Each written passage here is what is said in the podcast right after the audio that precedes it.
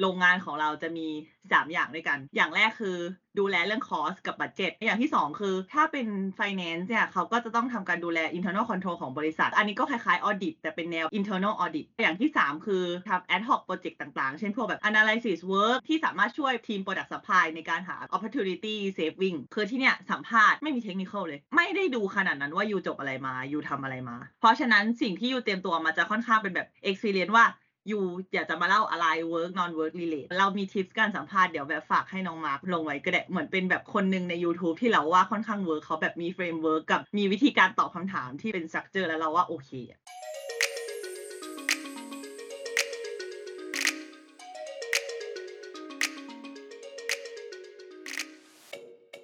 สวัสดีครับ สวัสดีค่ะ วันนี้นะครับก็มาอยู่กับพี่อีฟนะครับพี่อีฟก็เป็นรุ่นพี่ตอนที่เราเรียนอยู่ที่ BBA จุฬาด้วยกันเนาะก็อยากจะให้พี่อีฟเนี่ยช่วยแนะนำตัวให้ทุกคนรู้จักนะครับ ว่าตอนนี้พี่อีฟทำงานอยู่ที่ไหน แล้วก็ทำตำแหน่งอะไรครับอย่างที่น้องมาร์บอกนะ เราเรียนจบจากจุฬาค่ะคณิตศาสตร์คณะพาณิชยศาสตร์และการบัญชี BBA จบก่อนน้องมาปีหนึ่งก็จบตั้งแต่ปี 2018 พอจบมาเราทำเอ่อเป็น external auditor ค่ะ ที่ EY อยู่ประมาณ 2 ปีเกือบ 3 ปี ก็คือเสร็จแล้วก็ย้ายมา PNG ทำงานได้ประมาณปีหนึ่งละ เข้ามาปีที่แล้ว โรลแรกที่ย้ายเข้ามาเป็น Plan Finance ค่ะ พูดง่ายๆก็เป็นเหมือน Financial Analyst ในขาคอร์สค่ะ อยากจะให้พี่อีฟช่วยเล่าให้ทุกคนฟังหน่อยก็ได้ครับว่า PNG เนี่ยเขาทำธุรกิจอะไรที่ไทยอะครับ Procter Gamble ก็คือเป็น FMCG ขายพวก ผลิตภัณฑ์ที่ใช้ทั่วไป ถ้าเห็นก็จะมีแบบ Pantene Rejoice Olay อะไรอย่างนี้เอ่อข้อมูลเพิ่มเติมอาจจะไปดูคลิปของน้องโรสก่อน เออ ก่อนหน้า อ่าค่ะ ใช่ เดี๋ยวให้น้อง เดี๋ยวให้น้องมาร์คขึ้นลิงก์ไว้ให้ แล้วถ้าลงลึกไปว่าเราทำอะไรเนาะ career ของเรา as a finance มันจะเป็นโลแบบ finance manager มันจะคล้ายๆกับน้องโรส ซึ่งเราว่าน้องโรส คือเราเคยดูคลิปน้องโรสอะน้องโรสน่าจะพูดจนครบแล้ว เออ ก็คือของ finance มันก็จะมีขาแบบว่า sales finance category finance แล้วก็แผน finance แบบเรา หรือถ้าลงลึกไปอีกมันก็ยังจะมีขาแบบ accounting ที่เป็นแบบ specialist เลย หรือว่า internal control stewardship อะไรเงี้ย แต่ถ้าเราพูดถึงขาของเราก่อนละกันเป็นแบบ plan finance หลักๆ คือเรา work กับ product supply team ก็คือเหมือน engineering ที่อยู่ที่ plan แต่ว่าในสายงานผลิตจะเป็นอะไรที่ค่อนข้าง a whole new world เพราะว่าเราเคยทำ auditor มาก่อนเนาะเพราะว่า auditor มันจะเป็นอะไรที่ค่อนข้างแบบ specialize ในแบบ very accounting บัญชีมาก ๆ ส่วนงานหลักๆ ของเราโรงงานของเราจะมี 3 อย่างด้วยกัน อย่างแรกคือดูแลเรื่อง cost กับ budget ซึ่งเราว่าในแง่ของ finance manager อะทุกคนจะเหมือนกันอยู่แล้ว อย่างของน้องโรสที่เขาเป็น sales finance เขาก็จะดูขา budget ของฝั่ง sales ส่วนเราจะดูเป็น budget ของฝั่ง cost ของฝั่ง product supply ทำ forecast คุม budget ของ cost ในการผลิตออบริษัท PNG แบงของแผนของเรา แล้วก็ธุรกิจที่เราดูหลักๆ คือหมายถึง cost หลักๆ ที่เราดูจะเป็นของ skin care หรือก็คือโอเลที่แบบทำการผลิตแล้วก็ส่งออกประมาณ 15 ประเทศ จะเป็นคอร์สแบบว่าใช้ในการรันไลน์เพื่อเป็น finish good ออกมา ค่าคน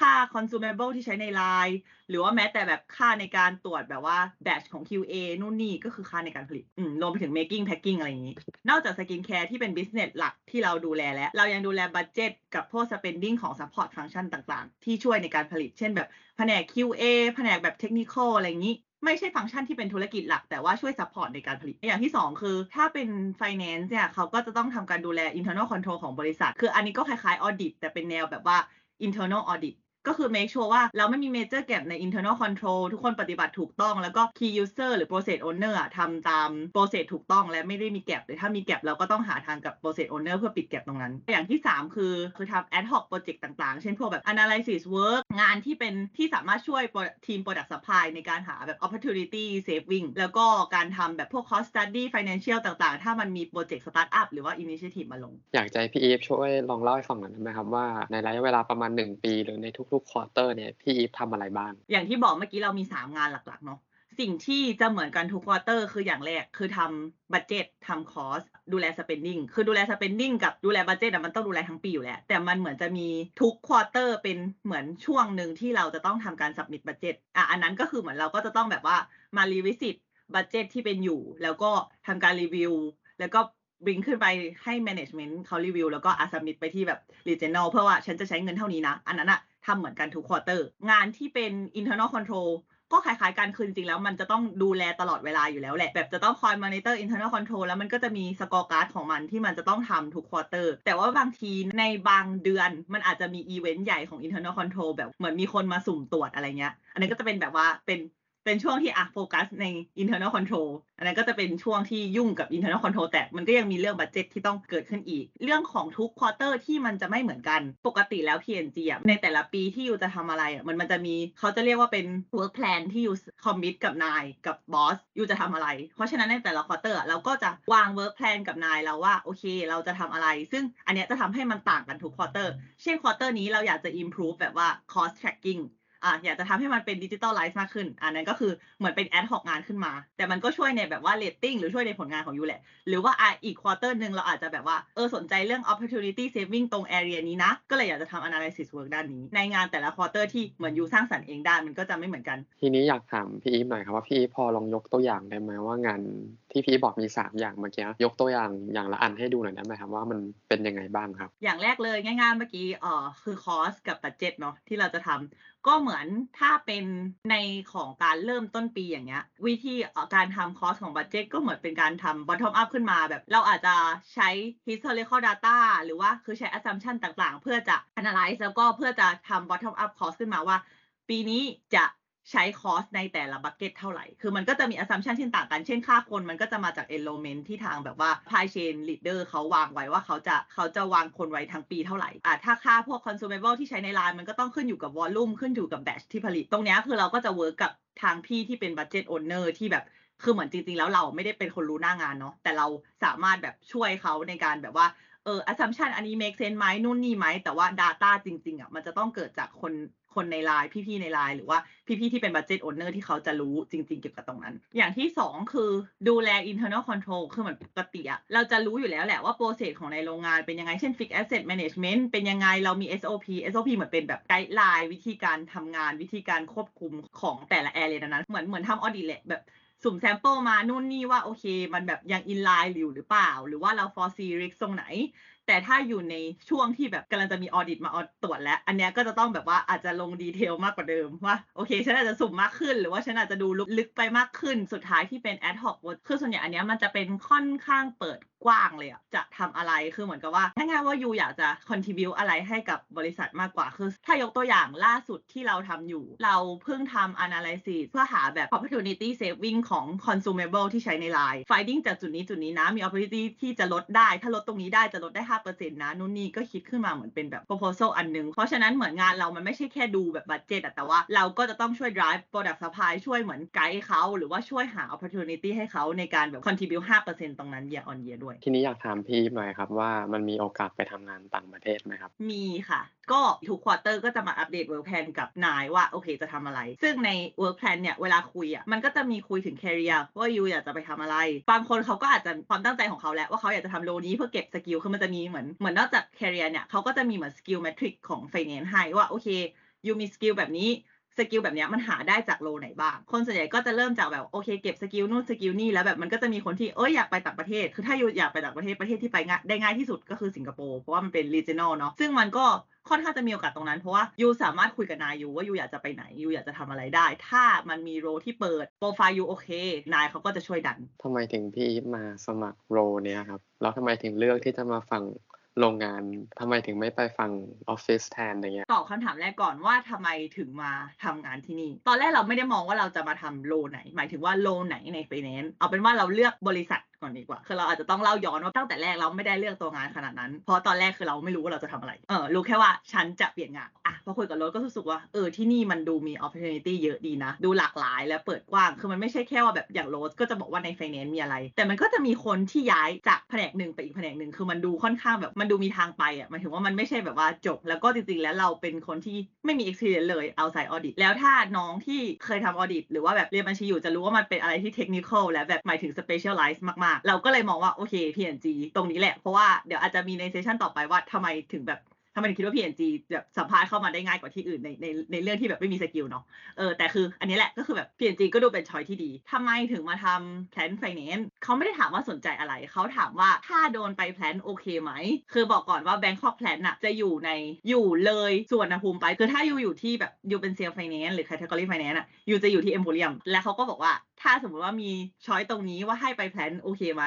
มีรถรับส่ง คือไม่ต้องคิดเรื่องค่าเดินแบบการเดินทางอะแบบฟรีมีรถรับส่งนู่นนี่ นี่ก็คือเป็นคน chill อยู่แล้วก็เลยโอเค ไปได้แล้วรู้ว่ายังไงถ้าจะอยู่กับที่เนี่ยคือยังไงเดี๋ยวอยู่ได้ย้าย role อยู่แล้ว ก็เลยตอบคำถามว่าอย่างแรกคือเลือกบริษัทก่อนกับสองคือไม่ได้เลือก role แล้วก็รู้สึกว่า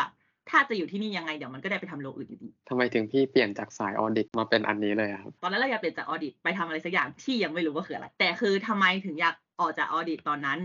คือเราทำประมาณ 2 เกือบ 3 ปีแล้วเรารู้สึกว่ามันตันแล้ว สิ่งที่เราอยากรู้คือเราเสร็จไว้ว่าเราอยากรู้อะไรใน audit เราอยากทำอะไร แล้วคือตอนนั้นเหมือนเรารู้หมดแล้วใน area ของเราคือใน area ที่ตอนนั้นเราจะทำได้ คือถ้าอยากจะรู้กว่านี้ก็คือรอโปรโมทไปเป็น manager ซึ่งเหมือน audit เขาจะมีแบบ career path ของเขาที่แบบ 5 ปีเป็น manager แต่ตอนนั้นเราอยู่แค่ 2 ปีครึ่ง 3 ปีแล้วเราแบบทำหมดแล้วด้วยความที่แบบงานมันเยอะคนมาลาออกรุ่นนี้ก็คือฉันได้ทำหมดแล้ว และฉันรู้สึกว่าที่เนี่ยไม่ได้เหมาะกับเราขนาดนั้น แบบอยากทำอย่างอื่นที่แบบได้ใช้ความคิดได้แบบ contribute อะไรมากกว่านี้ที่ไม่ได้แบบว่าโตไปพร้อมกับคนอื่น นั่นก็เลยเป็นแบบสาเหตุที่โอเค จะออกมาหางานอื่น แล้วก็เจอ P&G ค่ะมันมีสิ่งอะไรบ้างที่พี่ประทับใจในตัวเนื้องาน แล้วก็ในตัวองค์กรครับได้ learning curve สูงปี๊ดเลยไหมพี่อีทสูงปี๊ดเลยอ่าประทับใจอะไรในองค์กรต่อนนี้ก่อนดีกว่า เราว่าแบบเป็นองค์กรที่มี culture ที่แบบ supportive มาก ๆ คือเขาจะเชื่อมั่นมากว่าอยู่จะทำได้ ไม่ว่าอยู่จะมีประสบการณ์ หรือแบบอะไรนี่เขาจะค่อนข้างเชื่อมั่น พอมันเป็นตรงนั้นเขาก็เลยจะปล่อยให้อยู่ทำเพราะฉะนั้นอย่างที่บอกว่า learning curve ศูนย์ปี เพราะว่ามันได้ทำจริง ๆ มันคือคนเดียวฉันทำตรงนั้น แต่ว่าแบบที่บอกว่า supportive คือมันยังแบบโอเค ได้ทำคนเดียวจริง ๆ ได้ลงไปทำจริง ๆ แต่มันยังมีแบบหัวหน้าเพื่อนร่วมงานหรือทีมที่แบบ คอย support แต่ว่า you ต้อง call out นะ คือถ้า you ไม่ call out เขาก็จะแบบคิดว่า you ทำได้รวมถึงว่าแบบมันไม่ใช่แค่แบบคนที่เราทำงานด้วย คือแบบคนอื่น ๆ ในองค์กรที่แบบเราอาจจะไม่รู้จักแต่ว่าโอเค เราไม่รู้ skill ตรงนี้ เราอยากรู้ตรงนี้คือเราสามารถ connect กับคนอื่นได้แบบ freely แบบแค่ทักไปแบบเออซีไกด์แดนซูนี่อะไรเงี้ย just want to connect นู่นนี่คือมันเป็น organization ที่ flat มาก ๆ และทุกคนเขา ค่อนข้างมีความคิดเหมือนกันว่าแบบช่วยเหลือกัน support กันอะไรเงี้ยเออมันไม่ได้แบบมาจัดกันว่าเอ้ยยูแบบก็ควรจะรู้ไหมนู่นนี่อะไรเงี้ยแล้วก็เลยรู้สึกว่ามันเป็น culture ที่ค่อนข้าง supportive และด้วยงานที่มันเยอะและยากหมายถึงว่า a whole new world สำหรับเรา มันก็เลยทำให้แบบเหมือนทุกวันคือการเรียนรู้ตลอดเวลาขนาดตอนนี้ทำมาปีหนึ่งแล้ว ก็ยังมีอะไรที่ไม่รู้ตลอดเวลา ทีนี้มันมีสิ่งอะไรบ้างที่ควร expect ไว้เลยว่าวันที่ you มาทำงาน role เนี้ยหรือว่าใน plant เนี่ย you จะต้องเจอสิ่งแบบนี้นะ you จะต้อง step up ขึ้นมาความมี leadership ความเป็น ownership เพราะว่าส่วนใหญ่แล้วมันจะเป็นแบบหนึ่งคนหนึ่ง role หนึ่งงาน คือ you มีทีมก็จริง แต่ว่าแต่ละคนจะมีเอ่อมาจากแต่ละแผนกมี specialist แต่ละด้าน เพราะฉะนั้นใน area ของ you อะ you จะต้องแบบว่าทำใจไว้เลยว่าเนี่ยคือ area ของฉัน ฉันต้องรู้ ฉันไม่รู้ ฉันจะต้องหาทางให้รู้ให้ได้ จะต้องลงมาทำเองจริง ๆ จะต้อง step up ขึ้นมา มันจะต้องแบบมีใจมาทำจริง ๆ ว่าแบบโอเค ฉันจะต้องหาทางตรงนี้ให้ได้ ในโรงงานคือทุกคนค่อนข้าง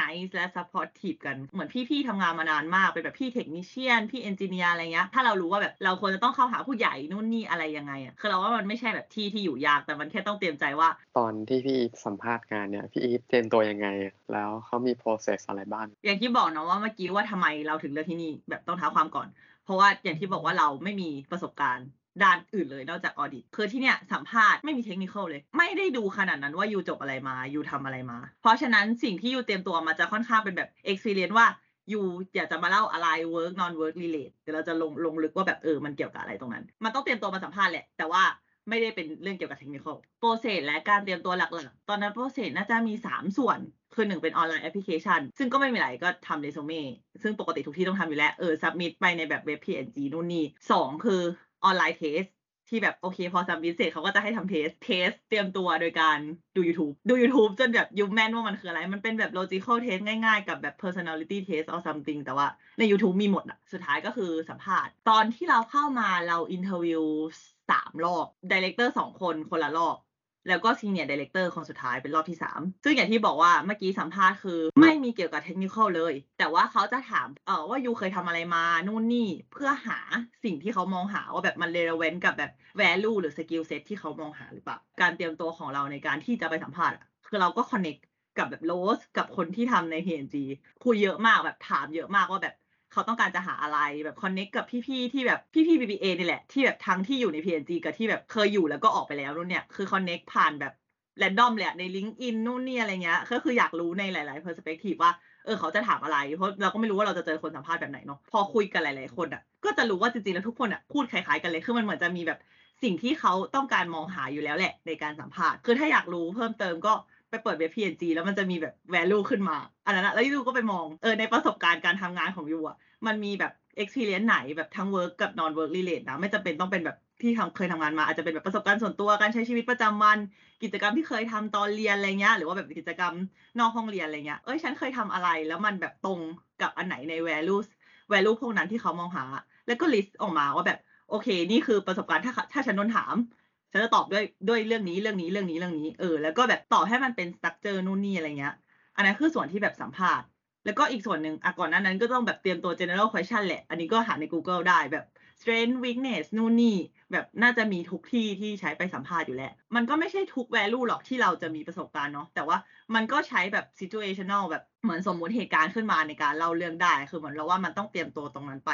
เราเตรียมเยอะเหมือนกันเพื่อแบบ ให้ทุก value ตรงนั้นอะมีเรื่องที่จะไปเล่าเพราะ you ก็ไม่รู้ว่าเออคนที่สัมภาษณ์เขาจะเอาอะไรมา เออ เรามีทิปการสัมภาษณ์เดี๋ยวแบบฝากให้น้องมาร์กแบบลงลงไว้ก็ได้ เหมือนเป็นแบบคนหนึ่งใน YouTube ที่เราว่าค่อนข้าง work เขาแบบมี framework กับแบบ มีวิธีการตอบคำถามที่แบบเป็นสักเจอแล้วเราว่าโอเคอะคำถามสุดท้ายแล้วครับพี่มีอะไรอยากจะฝากให้กับน้องๆ ไม่ว่าจะเป็นเรื่องการเรียนการทำกิจกรรมหรือว่าการค้นหาตัวเองครับ ถ้าฟังเรื่องของเราก็อาจจะรู้ว่าเราไม่ได้แน่ใจขนาดนั้นว่าตัวเองอยากทำอะไร ก็คือเป็นคนที่หาตัวเองไม่ได้ เรานับถือนะคนที่แบบหาตัวเองได้ พูดก่อนว่าเพื่อนเรามันก็มีคนที่แบบหาตัวเองได้ รู้ว่าแพชชั่นของตัวเองคืออะไร คือถ้ายูเป็นคนนั้นที่หาได้เร็ว คือมันจะสามารถก้าวกระโดดไปกว่าคนอื่นได้เลย แต่ถ้า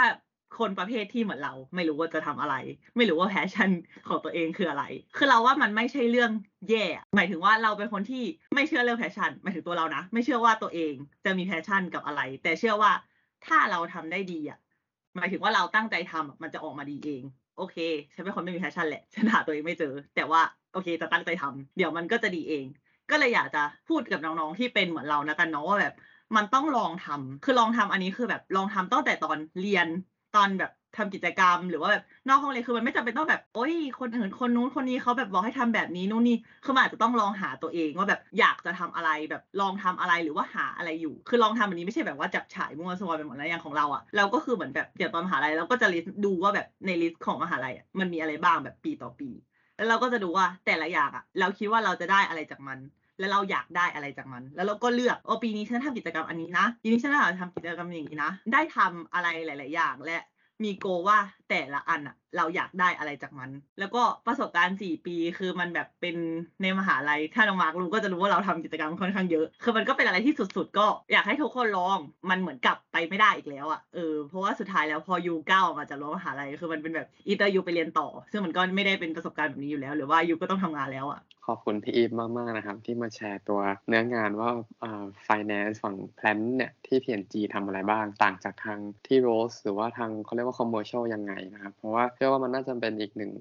สายงานที่เป็นประโยชน์ให้กับน้องๆคนไหนที่สนใจอยากจะลองมาทำด้าน finance ดูว่ามันก็มีด้านนี้เหมือนกัน ก็ถ้าใครมีคำถามอะไรเนี่ยสามารถคอมเมนต์มาเดี๋ยวจะขอรวบรวมแล้วก็มาถามพี่อีฟอีกทีละกันนะครับ บ๊ายบายครับบ๊ายบายค่ะ